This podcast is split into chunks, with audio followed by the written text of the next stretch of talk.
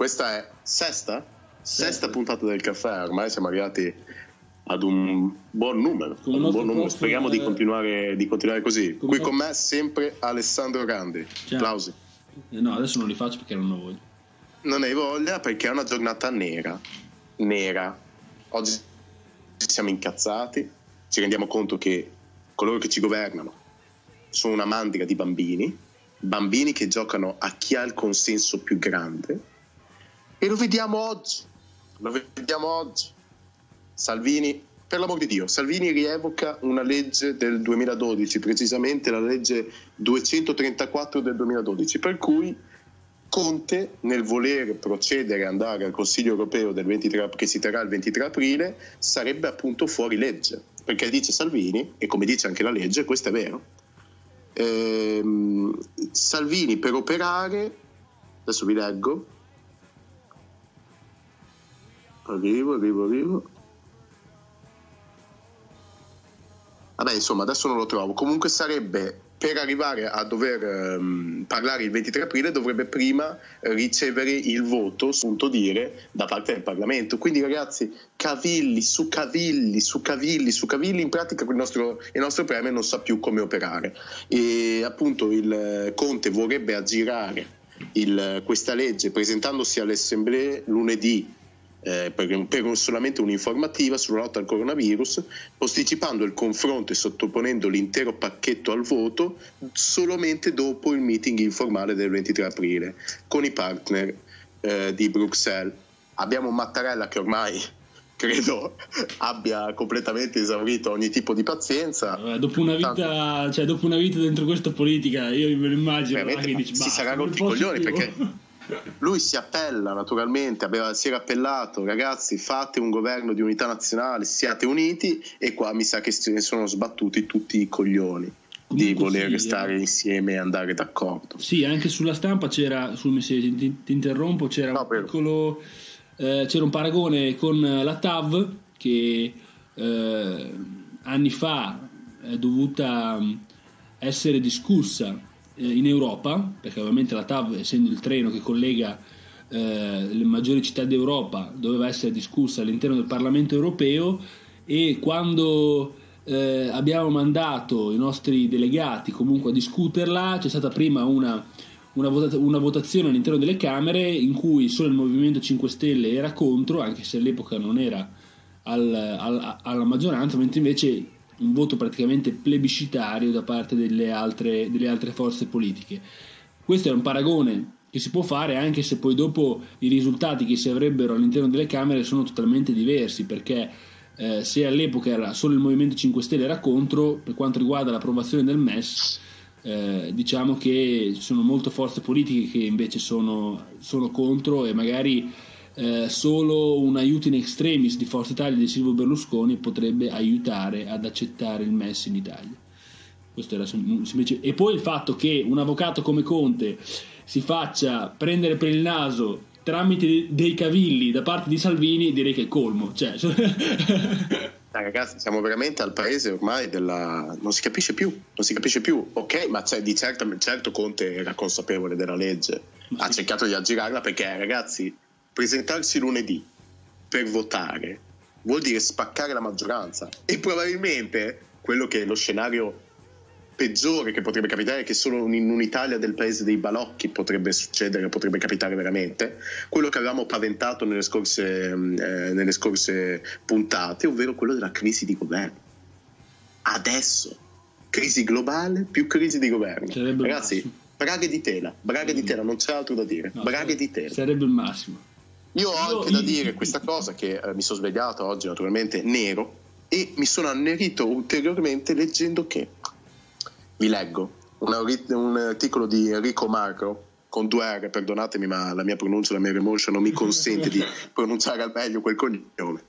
In ogni modo, dice il Presidente del Consiglio Giuseppe Conte, dopo l'approvazione del decreto legge 23 sulla liquidità alle imprese, lo scorso 6 aprile, quindi parliamo di ben eh, quasi 11, 11 giorni, giorni fa, 11 giorni fa, annunciò finanziamenti per fornire la garanzia pubblica su un volume di prestiti delle banche alle imprese che poteva arrivare fino a 400 miliardi di euro.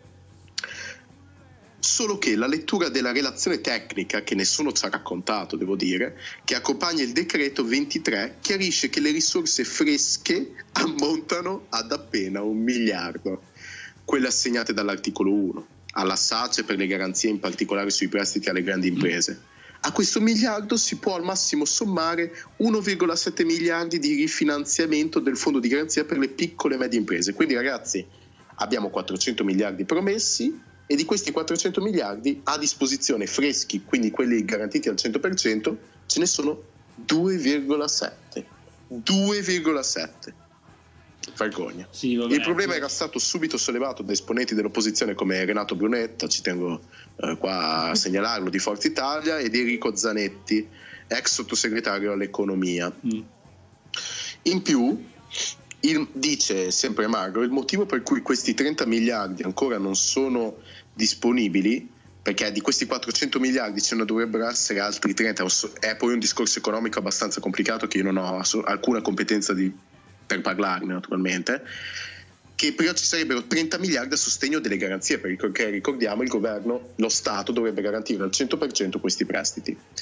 Il motivo per cui questi 30 miliardi ancora non sono disponibili è come ha giustamente osservato ieri il quotidiano La Verità, che il governo sta aspettando l'esito del braccio di ferro in Europa per capire come finanziare le prossime misure e quanto deficit aggiuntivo chiedere ancora al Parlamento di autorizzare, eh, alle quali seguirà il nuovo decreto legge col quale ha annunciato il ministro dello sviluppo Stefano, Stefano Patuanelli, arriveranno anche misure di ristoro, indennizza fondo perduto. Stiamo valutando di replicare il modello francese e tedesco su piccole e piccolissime imprese. Insomma, 400 miliardi, di fatto ne abbiamo 2,7 a disposizione, che bastano, dato che le domande sarebbero quasi di 5 milioni di soggetti interessati, bastano a coprire, senti qua Rabbi, senti qua, tra i 200 e le 400 mila domande su 5 milioni. Vabbè, a parte a parte l'ennesimo paradosso del Corriere della Sera che cita la verità e quindi sì. Eh, penso ormai... incredibile però anche tu tu sei scettico Marco mi dispiace sì, no, però molto... perché, perché ieri mi è arrivata la notizia dal mio caro amico Roberto Zironi che saluto grande ascoltatore chi mi ha detto che in realtà alcuni hanno, hanno ricevuto i 600 euro dell'Inps, quindi dai, non siamo messi così male. Alcuni, alcuni, bisognerebbe vedere le percentuali. Io sono, ragazzi, sono molto scettico, sono molto pessimista, lo ammetto, però ragazzi, vedere che comunque ci sono in momenti in cui dovrebbe, bisognerebbe essere tutti uniti, lo sono gli italiani. Eh, lo Stato stesso richiede state a casa, torneremo uniti come prima ad abbracciarci, intanto questi si fanno la notte, si sbugiardano ma che cazzo vogliamo fare? Io sono, sono, avvilito, mi trovo avvilito perché vengono promessi 400 miliardi, ne abbiamo 2,7 a disposizione per coprire 200.000 e, o 400.000 domande su 5 milioni. Vabbè, ma, anche, ma lo stesso, lo stesso cos'era, decreto legge era? Quale? Quello dei 400 miliardi era un decreto, sì, era un decreto, il decreto. Lo stesso decreto legge, come hai detto te alla prima puntata, contiene il doppio delle parole della Costituzione, cioè è una super cazzola, voglio dire, lo sanno anche sì, loro. Sì, certo. ma, ma, ma, ma, io, come ti dicevo prima, il problema non è tanto, eh, davvero non è tanto questo governo, eh, in particolare Conte, perché lui essendo primo, primo consiglio ci ha trovato questa sfiga di di dover affrontare questa pandemia. Il problema io me lo immagino lui quando è entrato a Palazzo Chigi eh, e ha notato che per quanto lui possa avere, bu- eh, lui possa avere buona volontà, cioè il sistema italiano politico eh, non è tanto corrotto, è, è completamente mal interpretato, completamente mal posto, come poi diceva Cassese sempre in quella, in quella, in quella famosa prima, prima nostra puntata. Il problema è quello, cioè io quindi non, non, sono neanche tanto le persone che sono all'interno del governo, quindi all'interno della maggioranza, non parlo delle, degli atteggiamenti dell'opposizione, non sono tanto i, le persone, il problema è che chiunque entri eh, al governo e in particolare a Palazzo Chigi si trova di fronte a questa macchina che non funziona. E voglio dire se metti Schumacher all'interno di, un, di, di una 500 del 54 non va, dopo un po' si ferma la macchina ma non perché Schumacher non è buono perché la macchina non va avanti No, certo, io concordo pienamente con te, concordo pienamente con te. Chiunque adesso non saprebbe. Infatti io mi, mi, mi, astengo da assolutamente criticare l'operatore del governo, ragazzi. Qui siamo davanti, come diceva un famoso giurista che adesso non mi viene in mente il nome, siamo davanti a un arcipelago di leggi. Il nostro sistema, il nostro ordinamento è un arcipelago di leggi. Vuol dire che è un, è un grosso gomitolo che, con eh, fili che si sovrappongono l'uno sull'altro e spesso si contraddicono. Io insomma c'è una burocrazia, come dicevamo la scorsa puntata, c'è una burocrazia, sì, ma la colpa non è neanche della burocrazia, è della politica che si è susseguita in questi anni, sì. che invece che mettere in parallelo dei processi, eliminando alcuni e sostituendoli, li ha messi l'uno sull'altro. E adesso chi si trova al governo non sa neanche che pesci prendere per cambiare queste cose. Infatti un cassese, ecco, un cassese magari che sa sicuramente alla perfezione che cos'è veramente la macchina burocratica, a lui potrebbe essere affidata una riforma di questo tipo, non lo so.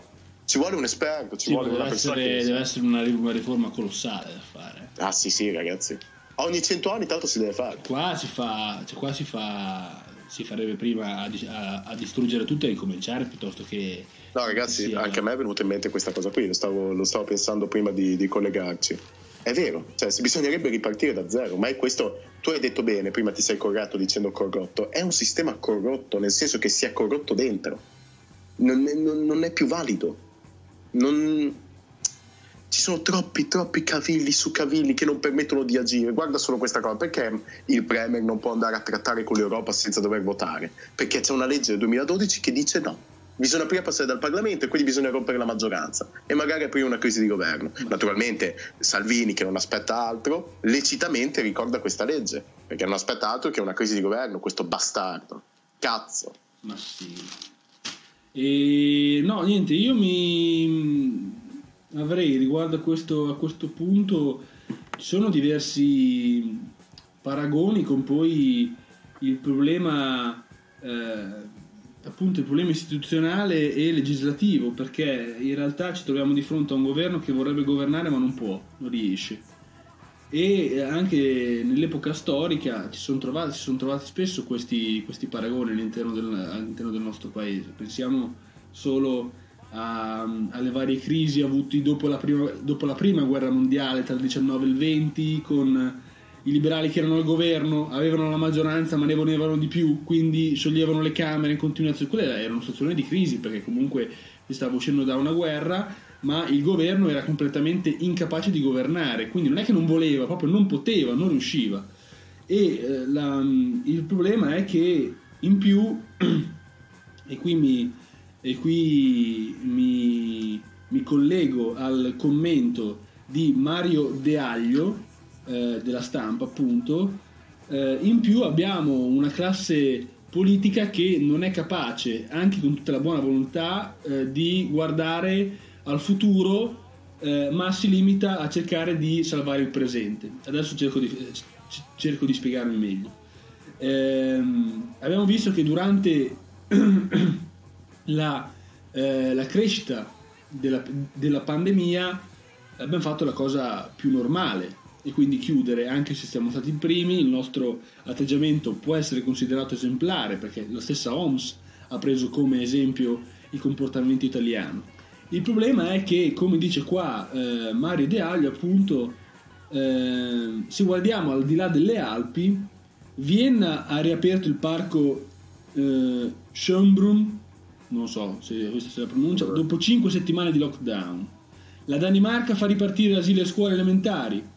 La Francia ha prolungato all'11 maggio il periodo di lockdown, ma in quella data riaprirà anche le gran parte delle scuole. In Italia invece si dibatte se riaprirle a settembre.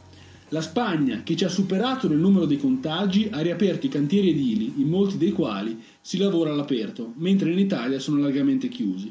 Quindi questa è una questione di lungimiranza politica, secondo me, perché eh, se gli altri paesi riescono comunque a guardare verso il futuro, noi non riusciamo a farlo, anche con tutta la buona, la buona volontà. La buona volontà. Eh, quindi, dopo, an- dopo ormai un mese e mezzo di lockdown, io capisco che Conte voglia essere prudente e aspettare il parere, il parere, del comitato scientifico. Ma il comitato scientifico, come diceva ieri, ieri Mattia Feltri, se non sbaglio, non lo sa non lo sa perché questo coronavirus non lo conosce, purtroppo, eh, non, non, sto dando una colpa, è un, è, un, è un, virus nuovo, come fa a conoscerlo? Dovrà avere il tempo di iniziare a conoscerlo. Allora, noi cosa facciamo? Aspettiamo fino a quando eh, nel 2021 a essere positivi uscirà un vaccino per riaprire? Non possiamo far così. La classe politica do- dovrà in qualche modo essere lungimiranti perché anche se arriviamo a zero contagi che evidentemente è quello che sperano una volta che arriviamo a zero contagi ma con eh, mi- milioni di persone senza posto di lavoro cosa facciamo? ci guardiamo, ci guardiamo negli occhi tutto il giorno non lo so cioè, cioè qual è la previsione? io non, non capisco so. un po' di lungimiranza e questa è una cosa che purtroppo in Italia non c'è mai stato perché guarda eh, mi ricollego subito e finisco e concludo il discorso con eh, la classe politica per esempio del 46-53, quindi post, soprattutto anni 50, in cui abbiamo avuto appunto il, il, famoso miracolo economico, il famoso miracolo economico, ovvero sia la rivoluzione industriale, cioè la rivoluzione industriale da noi è arrivata appunto negli anni 50. Eh, una classe politica, la classe politica, politica, che ci dirigeva all'epoca non era in grado di averlo capito e, e, e non lo capì, tant'è, per farvi capire, mentre eh, tutti i contadini, eh, dalle, dalle, campagne oppure dal meridione si spostava a settentrione nelle grandi metropoli, nelle grandi città, il governo approvava la legge agraria, ovvero sia dava la terra ai contadini, ma i contadini non la volevano più la terra, non la volevano. La legge agraria l'hanno chiesta dall'Unità d'Italia fino a quel momento. Quando avevano smesso di chiederla, loro gliela diedero. Ma eh, scusami, con tutta la buona volontà del mondo, che lungimiranza ha? Una classe politica del genere. Ma guardiamo tutti anche i cambi di fronte, i cambi di politica che si sono affrontati. Eh, l'azionismo, del, cioè tutto lo Stato che cercava di entrare nelle azioni del, delle grandi industrie e poi si, però negli, dagli anni 90 in poi si torna alla privatizzazione. Cioè ci sono stati troppi cambi di regime, troppi cambi di pensiero. O si segue una linea e si rimane su quello, oppure se non puoi cancellare tutto, tornare da capo però alla fine non cancellano niente perché probabilmente tutte queste cose come per il discorso burocrazia si sono sovrapposte e hanno rallentato tutto tutto. L'unica nazionalizzazione ben fatta è magari l'Enel che magari era necessaria quella sul appunto la nazionalizzazione sulle energie. Ma è l'unica. Cioè non lo so non lo so è un casino. È un casino allucinante cioè, viene anche voglia di smettere di leggerle queste cose, vi dico la verità, perché... Sì, d'accordo. È deprimente perché veramente ti rendi conto, primo, di quanto sei piccolo, naturalmente, vabbè, te ne sei sempre reso conto, almeno io eh, lo sappiamo, siamo piccoli, siamo, nel nostro piccolo cerchiamo di, non so, far sentire la nostra voce, però alla fine nessuno ci ascolta ai piani alti, è naturale e non abbiamo neanche la presunzione di voler insegnare. Però hai capito, noi stiamo magari parlando adesso, stanno dicendo cose giuste per l'amor di Dio, però hai capito, non, non valiamo un cazzo e siamo troppo piccoli. Eh... E non lo so, questa cosa mi, mi ha sempre. Ma questo è il mio problema, ecco, questa è la mia, sì, la sì, mia, sì, certo. la mia paranoia, insomma. Eh, e... Niente, due o tre notizie per uscire un attimo da questa fase polemica, tanto ci rientriamo mentre le diciamo, quindi non... Sì. Ormai è una polemica, eh, ormai è tutta una polemica.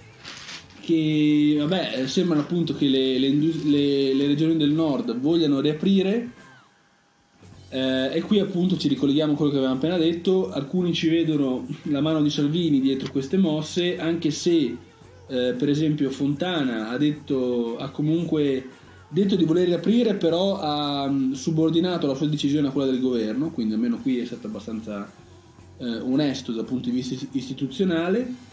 Eh, e poi soprattutto ieri si è votato ed è eh, stato nominato capo Confin- nuovo capo di Confindustria ehm, Carlo Bonomi, 54enne, Confindustria, ricordiamolo, è il sindacato degli industriali, eh, che però 54enne, quindi giovane, che al, era al comando in realtà di un'impresa che non, che non era tra le grandi, anche se aveva l'avvallo eh, di, eh, di Ana Bracco, Marco Tronchetti Provera, Gianfelice Rocca e Alberto Bombassei, che sono i big dell'imprenditoria.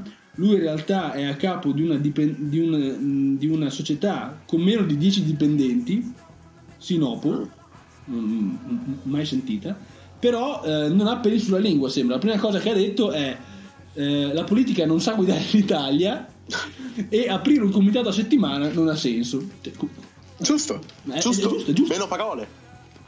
È vero. Cioè, giocato cioè, no, veramente, come dicevi l'altra volta tu giustamente, questo è un paese di retorica. Questo è un paese di retorica, bisogna cominciare a spolverare tutta questa retorica qua. Ma sì, e poi cosa si può dire? No, su queste cose qui, poi dopo adesso noi dovremmo aspettare aspettare il 23, vedremo. Se il 23 poi ci possiamo andare, perché gli, chiede, gli deve chiedere il permesso anche per andare là, non lo so, eh, a questo punto. Ah, a questo punto sì, è, è, di fatto la legge dice così, pensa te. Cioè nel senso non che deve chiedere il permesso per andare là, là ci andrà comunque, però deve chiedere il permesso su cosa trattare. Oh. Il rischio non è tanto non è tanto il eh, chiedere cosa perché sappiamo cosa bisogna andare a trattare in ogni modo lo sa anche lui. Eh, l'Eurobond non ce la fai allora ti chiedo il MES senza condizioni. Questo è il succo della cosa. Il problema è che si rompe. Cioè se poi eh, il governo appone una questione di fiducia a questa cosa qui perché potrebbe tranquillamente farlo ovvero ehm, questa cosa è talmente importante per il governo che chiede anche la fiducia nel votare questa cosa qui. Certo eh, il governo scoppia. Quindi ma, no, sicuramente non lo faranno, ma allo stesso tempo se eh, la, l'Italia vota contro il pacchetto, cioè sta, il Parlamento vota contro questo pacchetto che presenterà Conte, nel caso questa, questa legge venga seguita, appunto, perché potrebbe anche essere aggirata, adesso non si sa bene. Sarebbe una, una, so, un'opportunità incredibile per l'opposizione per poi presentare una mozione di sfiducia crisi di governo, signor, come dicevo avrebbe, Che poi avrebbe, almeno nel merito, l'appoggio anche di parte della maggioranza, come è, come eh. è due o tre, stima, tre giorni che diciamo. Mamma Adesso non mi potete vedere, ma ho le mani nei capelli. Ho le mani nei capelli. E comunque, un attimo, viaggiando in America, eh, secondo, il, secondo i numeri, le domande di sussidio per gli Stati Uniti hanno raggiunto i 22 milioni, quindi 22 milioni di disoccupati. Mamma. La fase 2 di Trump tra disoccupazione e rischio rivolte, titola il, la stampa, titola ovviamente a pagina 15, cioè, però, eh, non, non, non, però, il titolo è quello lì. Quindi diciamo non siamo gli unici, col, non siamo gli unici con, eh, con ehm, con il rischio sotto il sedere. Il problema, il problema, è che gli altri in qualche modo ne usciranno, noi, noi non ne usciremo. Ma, legge, diciamo ma prima, leggendo, le, leggendo di Bonomi, il PIL, ehm, il PIL pre-2008, quindi prima della crisi economica e finanziaria del 2008, non l'abbiamo ancora raggiunto. Capito? Poi vabbè, adesso c'è, questa, c'è, c'è stata questa, questa pandemia, ma il PIL che avevamo prima non l'abbiamo ancora raggiunto e sono passati 12 anni, capito? Oh, ma adesso dove finiremo? Cioè finiremo al 29, finiamo. E magari dovremmo impiegare i 15 anni per raggiungere i livelli del 29.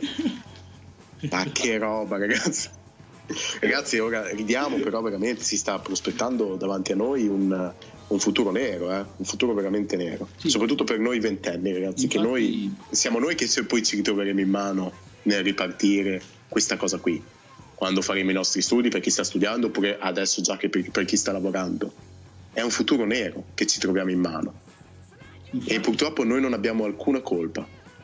Alcuna colpa, nessuno ce l'ha per questo virus, ma questo virus alla fine ha messo solamente in luce quelli che sono gli errori dei governi passati, soprattutto sulla burocrazia, sulla lentezza della, dell'Italia. Non abbiamo un sistema preparato perché oltre a questo virus che vabbè è un'eccezione quindi, è un'eccezione assolutamente e, e quindi richiedeva una velocità di esecuzione molto maggiore di quella che, che, si può richiedere nella normalità. Sta di fatto che comunque il mondo si sta velocizzando. E il nostro sistema e il nostro ordinamento giuridico sta facendo di tutto eh, per non velocizzarsi a sua volta. È quello sì. il problema. Quindi noi rimaniamo lenti ma non proviamo neanche a, a, a, vincere, a, vincere, l'inerzia iniziale, capito? Cioè rimaniamo fermi proprio. Mentre ma invece... pensa solo eh, se i, gli italiani cominciassero a votare con senno. Con senno, nel senso non dico votare le giuste persone, però io ricordo, adesso sarò insistente, anch'io mi ero bevuto la stronzata nel referendum del 2016 per il no, che ci avevano rifilato le opposizioni di destra ovvero che quel referendum era una cosa maligna, si prospettava un governo Renzi in cui si sarebbe potuto fare quello che gli pare, era scritto con i piedi, che può anche essere vero. però cioè, ci dava l'opportunità che non ci si ripresenterà per molto tempo di togliere una camera inutile inutile se non per un garantismo, certo, per l'amor di Dio, che però di... eh, paventa ancora uno spettro del fascismo. Basta, basta. Sì. Non lo so, ci siamo bevuti proprio questa. Sì, questa... Non, sì, non di toglierla, di alleggerirla come peso, insomma, come tutti i paesi, come tutti i paesi occidentali. Insomma. Tutti i paesi occidentali, cioè. Eh, so che si toglierebbe il garantismo democratico di dire questa legge ci. però non va tanto adesso a garantire, va quanto, quanto più a, ad appesantire quello che è il procedimento legislativo, che quanto mai adesso deve essere veloce.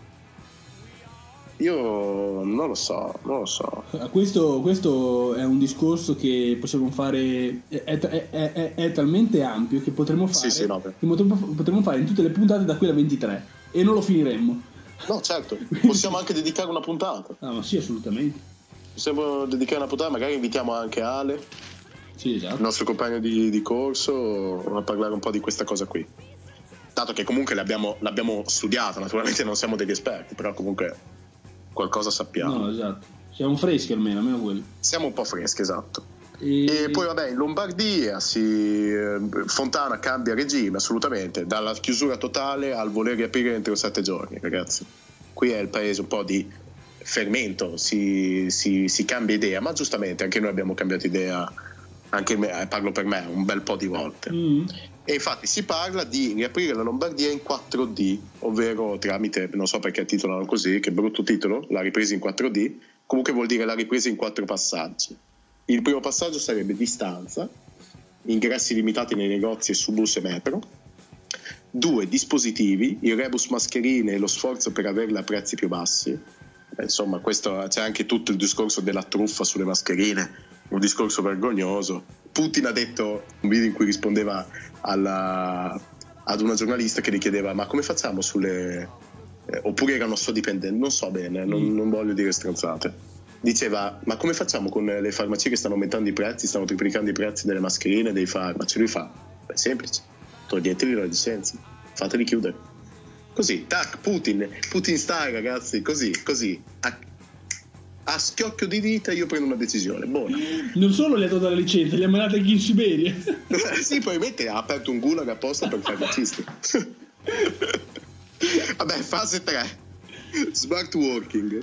Vanno superate le difficoltà delle piccole e medie imprese. Anche qui, smart working sì, si cerca di farlo, però ricordiamo che un, eh, l'Italia è un paese ancora molto retrogrado sulle varie tecnologie. Certo, credo che tutti adesso abbiamo a disposizione uno smartphone, un computer, una roba così. E, però magari eh, ricordiamo che anche il, il traffico dati ha una, ha, una sua, ha una, sua, portata, diciamo, non può appesantirsi più di tanto, mm. tant'è che le, le connessioni le risentono. E c'è anche questo problema qui. 4. Disagni, eh, diagnosi con i test sierologici. Si parte il 23 dal 27 a Milano e quindi veniva fuori anche dalle recenti statistiche che uno su dieci avrebbe sviluppato gli anticorpi, una persona su dieci. Vuol dire che una persona su dieci ha recepito il virus. Sembra. Sti cazzi. Sti cazzi ragazzi, veramente. Comunque... Vuol dire che proprio le nostre statistiche, quelle che conosciamo almeno, sono totalmente irreali, non corrispondono alla realtà. Siamo arrivati al termine, abbiamo due o tre notizie. Di già. Sì, di già. Eh, è morto allora. ieri, lo sapete, Luis Sepulveda. Ah, sì, giusto. Autore di eh, diversi romanzi, direi.